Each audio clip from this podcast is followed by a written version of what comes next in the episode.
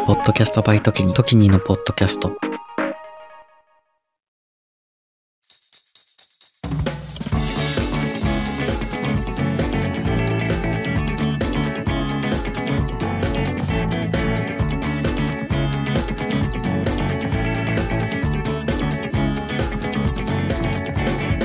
エモーショナルのロジック。エモさとロジカル。半分ずつのラジオ。エモーショナルのロジック。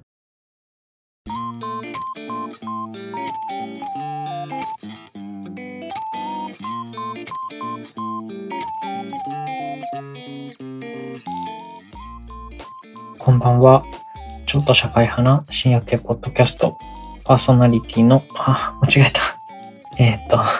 ちょっと社会派な深夜系ポッドキャストエモーショナルのロジックパーソナリティのトキニです。今日いきなりオープニングからだし BGM もいつも最後の方に流れるやつじゃんって思いませんでしたか？金曜日配信をねやろうと思って、エモーショナルのロジックは基本火曜日の、朝0時15分だからあれですね、月曜日の24時15分っていう感じで火曜深夜に配信してるんですけど、金曜日も配信しようかなと思いまして、でも金曜日は月1ぐらいのペースで適当にバーって喋るラジオにしようかなと思ってます。皆さんは週末の楽しみって何かありますか？金曜日なのでせっかくなのでって思うんですけど、僕は土日に病院とか用事とかを消化するのがすごい嫌なんですよ。土日でやるんじゃなくて、そういうね、なんか病院とか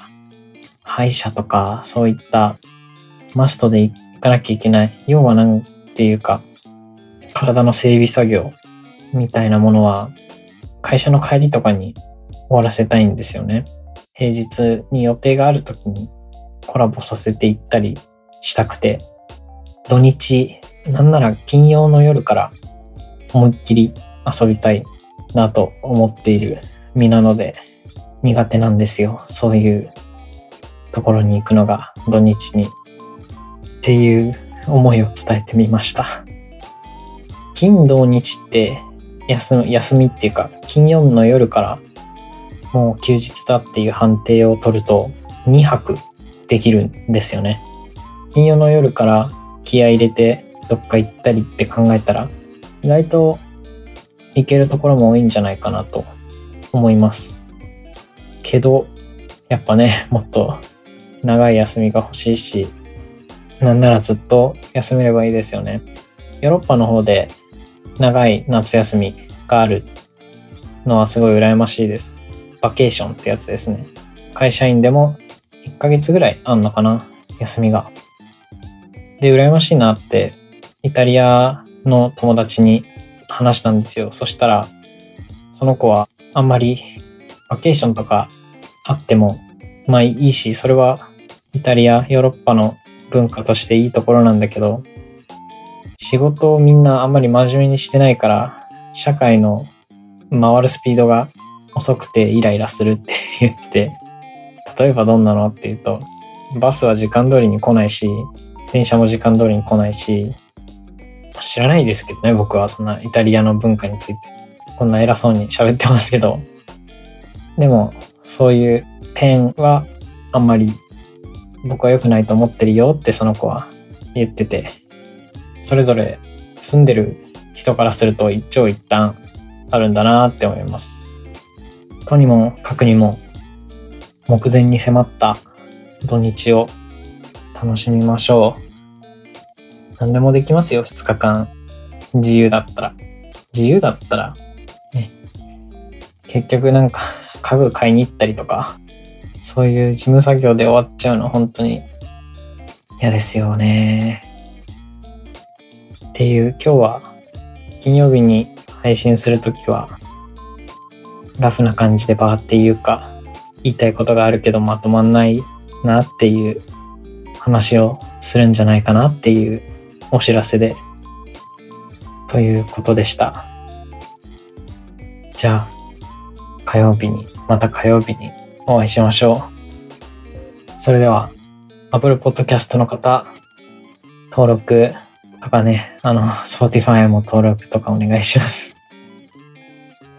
ということで、あとね、Twitter とかメールとかも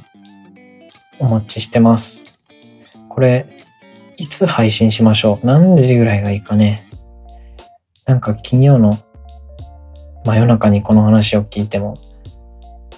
ってなりそうなので、6時ぐらいに配信しますか。では、おやすみなさい。またね。バイバイ。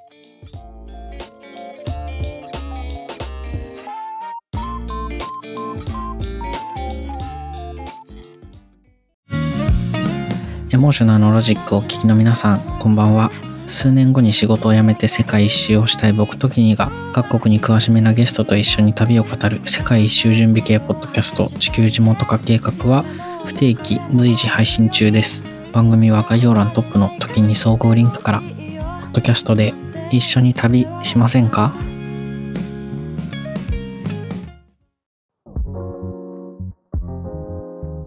時にです。今を精一杯生きる同世代ゲストたちとのフリートークの中から、みんなの将来への種を見出していく未熟な僕たちの未来へのアーカイブ Z 世代のスポットライトは不定期随時配信中。番組は概要欄トップの時に総合リンクから。みんなに聞いてもらいたいお話たくさんあります。